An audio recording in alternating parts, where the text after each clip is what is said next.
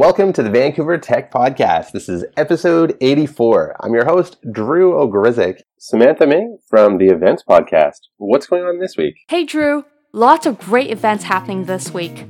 On Monday, we have a pitch night, so if you're an entrepreneur, this is a great opportunity for you to practice your pitch and get feedbacks from a panel of judges. This is happening at 5:30 in downtown. Also on Monday, we have a panel discussion on defining your path. It's organized by SFU's Graduate Businesswomen Council and it's at 6 p.m. On Tuesday, we have four really cool events. The first is a Google Cloud Workshop. It's a free full day training event from 9 to 5. So if you're a solution developer looking for cloud solutions, this might be a really good event to check out. The second is a free HTML and CSS workshop by Lighthouse Labs at 6 p.m. The third is how to raise money without giving up equity. It's a panel discussion on non-dilutive funding resources, and it's at 5:30. The fourth is PyLadies Code Jam. The event is a collaboration with Women Who Code. Attend this event to practice some coding challenges or get some help on your project. This is at 5:30 at Unbounce. Moving on to Wednesday, we have two events geared for startups. The first is a workshop by Futurepreneur. They're a nonprofit organization helping entrepreneurs. So, this is a three week workshop series aiming to help you create a killer business plan. The second is a product and feature valuation. How do you know if your product has a good market fit? When do you pivot? When do you press on? Learn more at 7 p.m. at Istere. Finally, on Thursday, CodeCore is having their demo day. So, if you're an employer looking for tech talents, this is a great event to check out. And that's this week's top selection of events you should check out.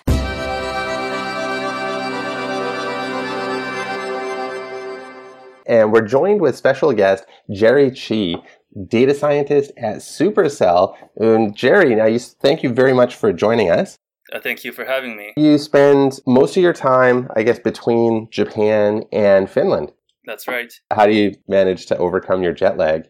Um, I mean, yeah, it's not too bad. I'll just usually get over it in uh, one or two days, and there's it's actually uh, just a six-hour time difference between the two countries most of the time.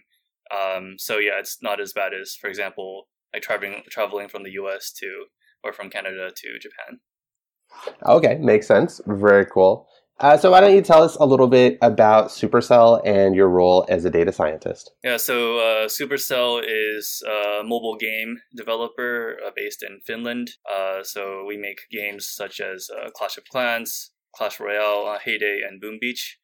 Um, and actually, uh, right now, there's this game that's only released in Canada called uh, Brawl Stars, uh, which is a three versus three uh, shooting game. So, yeah, um, that's our company. And um, what I do there as a data scientist is basically uh, analyze data. So, you know, figure out um, how users are behaving in the game. What can we do to um, improve, um, you know, the user experience?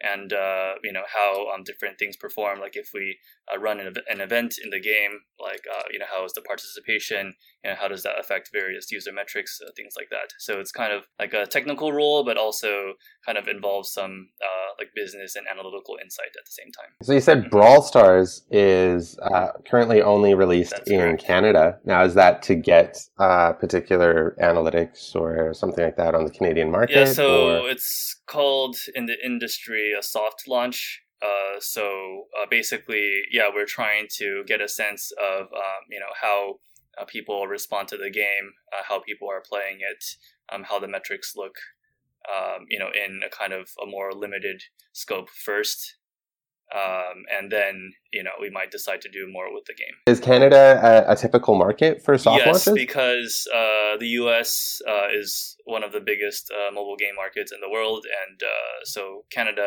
as a market is kind of similar to the U.S. So you know if something uh, will work out in Canada, then there's a good chance that it will work out in the US and other Western markets as well. That sounds uh, pretty good for Canadians. So we get early access to a lot of games, yeah, I, yeah, I suppose. That's, that's, a good point. Yeah. So you've got a pretty uh, a pretty extensive and impressive background. I see Stanford. You went on to uh, Wharton School of Business. You speak, right. I guess, four languages, and you also have the opportunity to use those languages as well in your work from time to time. Here's a question on my mind, though. A lot of people wonder, you know, when they think about going to uh, going to Japan, for example, to work, that they really need to have uh, Japanese. How important do you think that is uh, in the day to day life there, maybe for you or for others? So, yes, it's definitely important. Uh, I also uh, definitely know people who don't speak Japanese and uh, work at a you know satisfying job um, in Japan uh, for a long time and uh, you know and yeah they enjoy their work and life right but it's true that if you don't speak mm-hmm. japanese um, a lot of opportunities will be blocked off for you, uh, both at work and you know in your kind of leisure time. Um, yeah, it definitely. I think um, if you do, you know, decide to move to Japan and work, uh, it uh, you know it would make sense to try to study Japanese. Yeah, and I can talk more about um, you know what kind of jobs uh, would be doable without Japanese if you're interested. Yeah, for sure. I was actually, um, I'm not sure if many people know in, in Canada, but the um, Line, for example, uh, the chat program, uh, is very popular in Japan, right. but maybe not in, in other places. But I noticed they have two offices that are hiring, one in Tokyo and one in Fukuoka. And the one in Fukuoka is actually the one where if you only speak English, you can go there. And I thought that was quite ironic that it would be kind of in the smaller city than in, in Tokyo. And I wonder if that's a, a push for uh, more immersion to help people to, to learn Japanese? um, no, I don't. I don't know. Uh, I'm just uh, speculating here. But at first, I I want to say that that's quite an exceptional move. That like, most companies would not set it up like that. So uh, as you you know, I think you said you were expecting that, um, you know, in the kind of smaller city, you would actually have a lower percentage of, of English speaking staff. So in general, that is true. Like most of the kind of English uh, speaking jobs are uh, based in Tokyo, unless it's an English teacher job. Um, like what I think Line might be doing is uh, they're kind of um, splitting up the kind of functions of the location. So you know the office in Tokyo might work on some things, and um, the office in Fukuoka might work on other things. And there's also um, like obviously, uh, or uh, I guess not everyone might know, but um, Line is a subsidiary of a Naver based in Korea, and uh, Fukuoka is also um, quite uh, close physically to Korea. And there's also a lot of Korean people um, living in Fukuoka. So, you know, that also might have something to do with, um, you know, English being used to, you know, communicate between um, Japanese and um, Korean people as well as uh, with, um, you know, foreigners from other countries yeah so there's like maybe a couple of factors that makes sense. I think there's actually even a, an overnight ferry from busan to yes to yes so it's actually this is a, a, random unrelated fact but you can actually like have a vacation or uh, for under $100 um, going if you live in busan you can take an international vacation to japan for yeah just if you take the ferry and like have lunch, go to the spa, whatever, and then come back, and that'll be less than a hundred dollars. Okay, so coming back to um, to working and living mm-hmm. in Japan uh, as a foreigner, what sort of opportunities are available? Now, obviously, I guess it is it's a little different for you if you speak. What do you speak? Chinese, Korean, uh, obviously English, right. and Japanese. Yeah.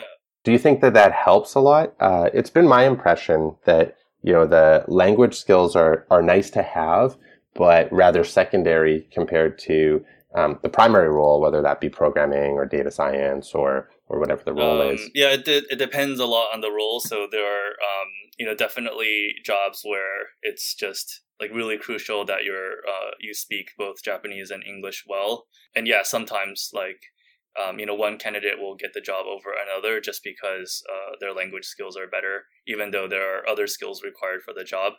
Um, for programming, um, to i mean like people say that you know communications are com- communication skills are important for uh, programmers too but um, to be honest um, oftentimes uh, you know the actual programming skill will you know be the most important thing when hiring and so yeah, so somebody with um, you know relatively poor language skills, uh, you know, might um, still get the job because they're really good at programming. Um, yeah, but in general, I can kind of like I guess let me split uh, the kind of uh, the discussion into um, jobs that uh, you know that require Japanese and then skills that can be done with uh, just English.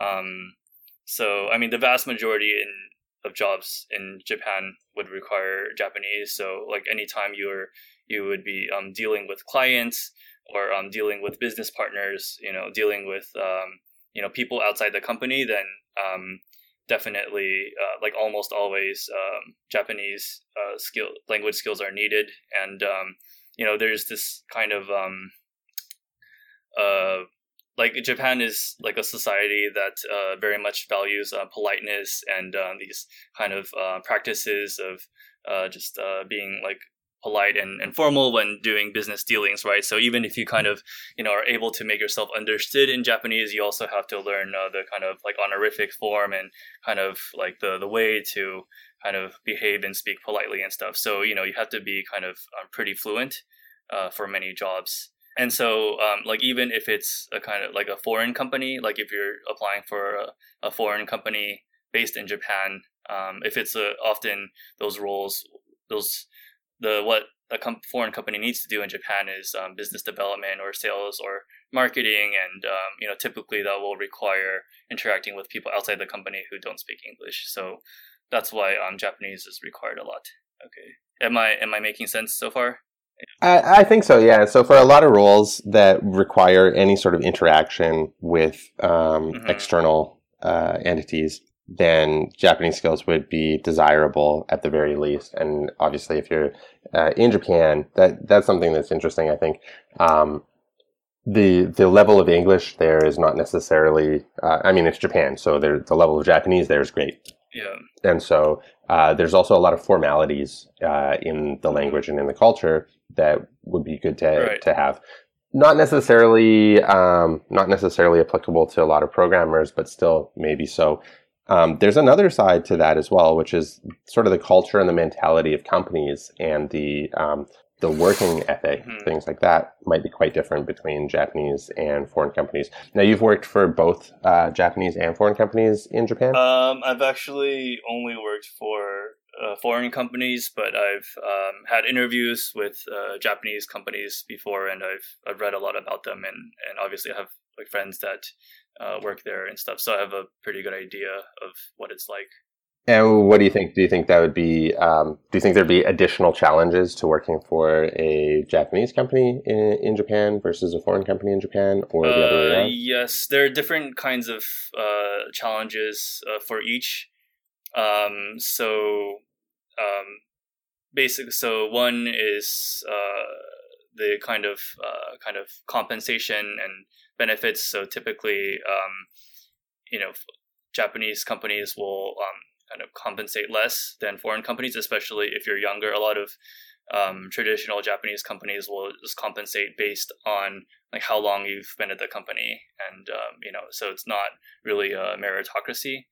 Um, and then, um, yeah, there are a lot of other kind of um, you know cultural challenges, like uh, kind of like like expectations and rigidity that um, you know you wouldn't expect um, coming from a Western company. Um, so and if you're working at the Western company, you oftentimes um, you know have the issue of kind of um, you know not uh, well. I guess this might be true for kind of like any subsidiary, but uh, you know like all the cool stuff might be happening or all the decisions might be I mean, happening at the headquarters like somewhere else and then you're kind of um, on the ground in Japan, um, trying to somehow um, connect uh, the local stuff going on in Japan and um, you know the people at headquarters who might not really understand um, what's going on in Japan, and then so you have to um, convince headquarters that oh okay like Japan has like this special situation or you know these like special needs, and so that's why we need like extra resources or like to make an exception to the rules um, just for the Jap- Japanese market, and so uh, there, it can be frustrating to kind of you know, like having to like be this uh, liaison between uh, headquarters and other offices and uh, and the Japan office, Um, but at the same time, that can be an interesting challenge, and that's like somewhere where you can add a lot of value if you're able to do that. So what about um, what about visas and sponsorship and things like that? I've spoken to a couple of people, and they said, uh, you know, with regards to engineering, it's quite easy to obtain visas, and a lot of places seem pretty interested in, in sponsoring. Um, I don't know if that's the case with you, but yeah. so um, I think most of the time, um, you know, if you have you know some sort of uh, you know special skill, you know that might be um, programming or um, some other type of engineering or you know some sort of like special knowledge or skill and you know you went to um, university um, you know things like that then it makes it uh, easier to uh, get a visa. So you know most I, I, see japan as a relatively you know easy country for um, getting a visa. Like if you're you know if you can be a valued member of the workforce then you'll probably get a visa. Um, I, I have heard of you know some rare cases where you know people they did seem to have like a kind of legitimate uh, job offer and they still didn't get a visa. So it still can happen, but like most of the time, it seems to be uh, relatively smooth. Um, Japan is kind of more uh, kind of xenophobic um, when it comes to visa. When you're talking about um, like certain job types, like uh, you know, uh, like blue collar jobs or kind of uh, like nursing jobs and, and things like that. Um, so I guess for like the listeners of this podcast, like the type of jobs that they would have, like those would be uh, like pretty like a lot easier uh, for getting visas in Japan. Uh, so a lot of countries now have um, sort of governments getting behind a lot of tech mm-hmm. startups and uh, the whole idea of you know, build a company, whether you're coming from foreign countries or whatever, and uh, build a tech company, and, and there's some resources in place. What about with regards to Japan? Are there any resources you can think of that would be quite helpful or um, good for for startups, uh, tech startups in particular? Yes. So um, there are some uh, government initiatives. Um, so um, there are actually like a like a couple of different programs, and um, I don't really remember all of them, but um, so for foreigners uh, wanting to start a company in Japan, there's actually like a foreigner entrepreneur visa that I think is um, relatively new. Um, if there's also like a system for um, getting uh, really cheap loans from a government institution if you're you know just um, you know starting uh, a business and you want like a really cheap loan with like almost no interest.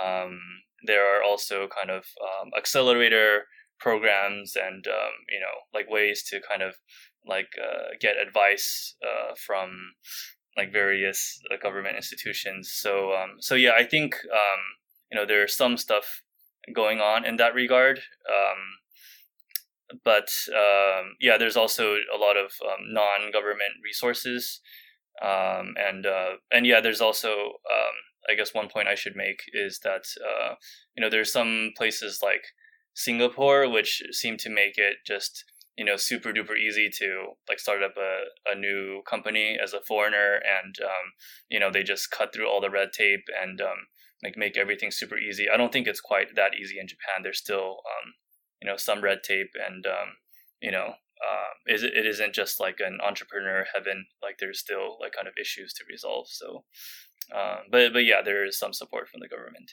A lot of people don't really like to, so much to deal with recruiters, and I'm sure yourself having Google, uh, Supercell, Stanford, Wharton on your LinkedIn, you probably have a lot of uh, recruiters reaching out to you. Um, mm-hmm. Now, with regards to Japan, would would it what do you think? Would it be advisable for somebody to, if they're interested in, in checking out the, the job scene in the market, to reach out directly to companies, to talk to recruiters, or to go to Japan and attend meetups uh, or conferences and events? Mm-hmm. Um, I would recommend all of the above, actually. Um, so, I mean, there are definitely um, like benefits and, and downsides to each right? Um, but um, yeah, I've gotten um, kind of some messages uh, from recruiters that are you know kind of annoying and they don't really kind of you know understand what I'm looking for and they're just trying to you know make some quick make a quick commission. But I've also met um, other uh, recruiting agencies uh, who, you know, like take the time to like really understand uh, what I want, and they, yeah, they're, um, you know, they uh, like provide value and kind of, um, you know, like they can take some of my concerns and um, you know convey that to the company and take some of their concerns and convey that to me. Um, you know like it might be some things that are kind of difficult to to say directly right? So you know like if you want to like ask about okay how's the work life balance at that company or like what is their compensation structure like you can't really ask the company that um, directly like early on um, in the process right because it might sound kind of weird but you can ask the recruiter and then they can kind of give you advice about that so um, yeah for kind of uh, like startups there's um, a good platform called Ajusta, uh, J U S T A. Um, and there are also, um, depending on the kind of job you're looking for, there's a few other people I can recommend in Japan. We met at the um, an AI meetup, and I guess they host uh, daily AI based meetups. Um, and it seemed like that was kind of a blend of uh, maybe do some work, but also maybe some recruitment or uh, it wasn't it wasn't completely clear to me what the company was focused on. Mm-hmm. Yeah, so um, that's actually quite rare to have um, a meetup every single day. That's that's pretty intense actually, and that, they only started pretty recently. Um, but uh, I think um, you know the in Japan at least um, like in the tech scene, uh, there's a pretty cool uh, meetup culture. So um, you know there will be there's a few platforms for um, doing these meetups. Uh, the biggest one for tech stuff is uh, connpass, uh, C O N N P A S S dot com. Unfortunately, uh, most of the stuff is in Japanese, but um, there's also some uh, English events uh, at uh, mostly on uh, meetup.com. Um, so yeah, in general, um, yeah, I feel like uh, just you know everyone's like very open about you know sharing the work that they've been doing and um, you know networking, like trying to help each other out, um, you know demonstrating their work. Uh, like lightning talks uh, is like a cool format. You know, everyone just uh, you know maybe you guys do that in Vancouver too, right? Like you just everyone presents for five minutes on something they've been working on. Mm-hmm, absolutely, um, lightning talks are, are usually quite popular and, and fun to attend. Uh-huh. Yeah, there's also this other kind of like study group where just like everybody um, like works on a given topic. Like okay, let's figure out TensorFlow together, and there isn't really like a teacher or a speaker. It's just like everybody um, you know gets into a room and then you know kind of um, studies in the same room, and then maybe after two or three hours, you might kind of discuss like what you figured out or what you learned. So there's actually um, kind of no expert uh, in the room teaching anything. Uh, it's, it's kind of like the first time I went, I thought it was kind of weird because just nobody said anything for an hour, but it, it turned out to be pretty cool by the end. Um, yeah, and obviously there's like um, you know lectures or you know tutorials about okay how do you you know set up uh, you know like the, the first like basic machine learning uh, you know test on like Microsoft Azure machine learning or something. So um, yeah, it's pretty cool. There are definitely way more events that happen than than I can attend. So are the are the events uh, typically? I guess typically in Japanese, but are there also some in English?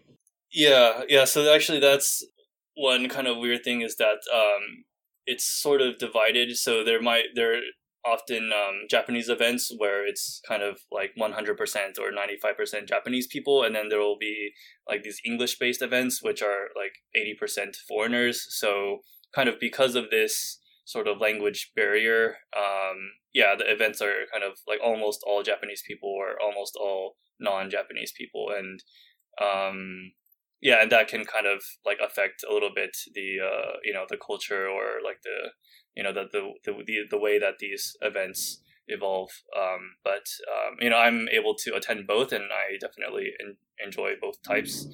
Um, you know, like a, a, like a good example of a like a kind of foreigner one is some hacker news. Um, that's maybe like 70, 80 percent foreigners, I guess, the attendees, and uh, yeah, it's just like a bunch of people um, grab drinks and um, chat about uh, techie stuff, um, like maybe once every three or four weeks. Very cool. Um, all right. So for anybody who is quite interested in checking out Japan, um, are there any definitely must uh, must go to or must check out resources that you can think of? Um. So, well, I'll, I'll list a few that um, you know might be cool to check out. Um, so one is the uh, Disrupting Japan podcast. Um, so uh, it's run by this guy called Tim Romero, who's a serial entrepreneur in Japan, uh, super well connected and uh, super passionate about startups in Japan. And he just uh, interviews uh, various entrepreneurs in Japan, and you know they kind of you know like tell the like the real story, like how they kind of encounter challenges and, and all that stuff. So that's it's really good of getting a sense of what it's like to to work at a startup in Japan, and also just doing entrepreneurship in general. Yeah, there's another podcast called um, Japan Venture. I think it's called the Japan Venture Show, and it's kind of a, a similar podcast, but it, it, it was discontinued. But uh, there there's some good content there as well. There's uh, the Tech in Asia uh, blog slash um, news site, uh, which um, you know has a lot of um, you know great news about um, tech companies and startups in, in Asia, uh, including a lot of stuff uh, in Japan. Um, and then there are kind of various um, big events that happen. Um, the biggest English based ones would be uh, Slush, uh, which is originally a Finnish uh, startup event, but um, is now running in Tokyo um, every year and is uh, English based, and a lot of great startups show up there. And um, also, there's uh, Pioneers, Asia which also came from Europe. Um, I didn't attend that one, but I heard it was pretty good too. Actually, when we first met, you were explaining something about Slush uh, and something also about the the creator of Flappy Bird. You told a story, but it was in Japanese, and I oh no, angry part of it. Angry Birds, Angry Birds, not Flappy Bird. Yeah. Oh right, Angry Birds. Sorry. Um, what was that story? Oh, uh, just that. Um, like I was just um, hanging out at the um, this kind of like pre-launch party for uh, the slush event in Tokyo, and then I was just um, you know talking to like who I thought was a random guy, um, and then I was like, oh, so like have you attended um, slush before? And then he said, I made slush. And I was like, oh, I'm sorry for asking.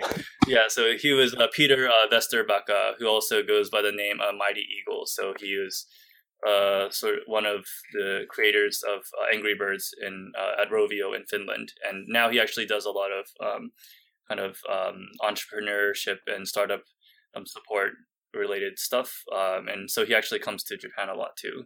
Where is Slush held? It's mm-hmm. held in uh, in Japan uh, yeah, so there's a slush in uh, in Japan every year now in Tokyo, and uh, one in China, and one in Finland, of course, where it first started. Um, there might be another one. I'm not sure. Okay, very cool. We'll have to check that out. And it looks like that's slush.org. Uh, so Jerry Chi, data scientist at Supercell. If people want to reach out to you, what's the best way to reach you? Uh, yeah, sure. So my uh, Twitter is uh, just uh, PeaceJ, uh, P E A C E. P E A C E J. Um, and also, there's my email, uh, just jerrychi123 at gmail.com. JerryChi123 at gmail.com. Very cool. Well, thank you very much, Jerry, for being on this episode of the Vancouver Tech Podcast. It was my pleasure. Thank you. Thanks for listening to another episode of the Vancouver Tech Podcast. Check out our website, vancouvertechpodcast.ca. Rate and subscribe on iTunes. Much appreciated. You can follow us on Twitter, Van Tech Podcast. Feel free to leave some comments below. You can also hit us up on the YVR Dev, the Vancouver Tech, the Van Tech Slacks. I'm at James. And I'm at Drew. Special thanks to Sameroom for hooking us up with an integration that allows us to have a cross-team Slack channel, Van Devs. Do you have a meetup that you want us to plug? Email us, show at vancouvertechpodcast.ca music by A Shell in the Pit from the game Parkitect. See you at one of the meetups around, around town. town.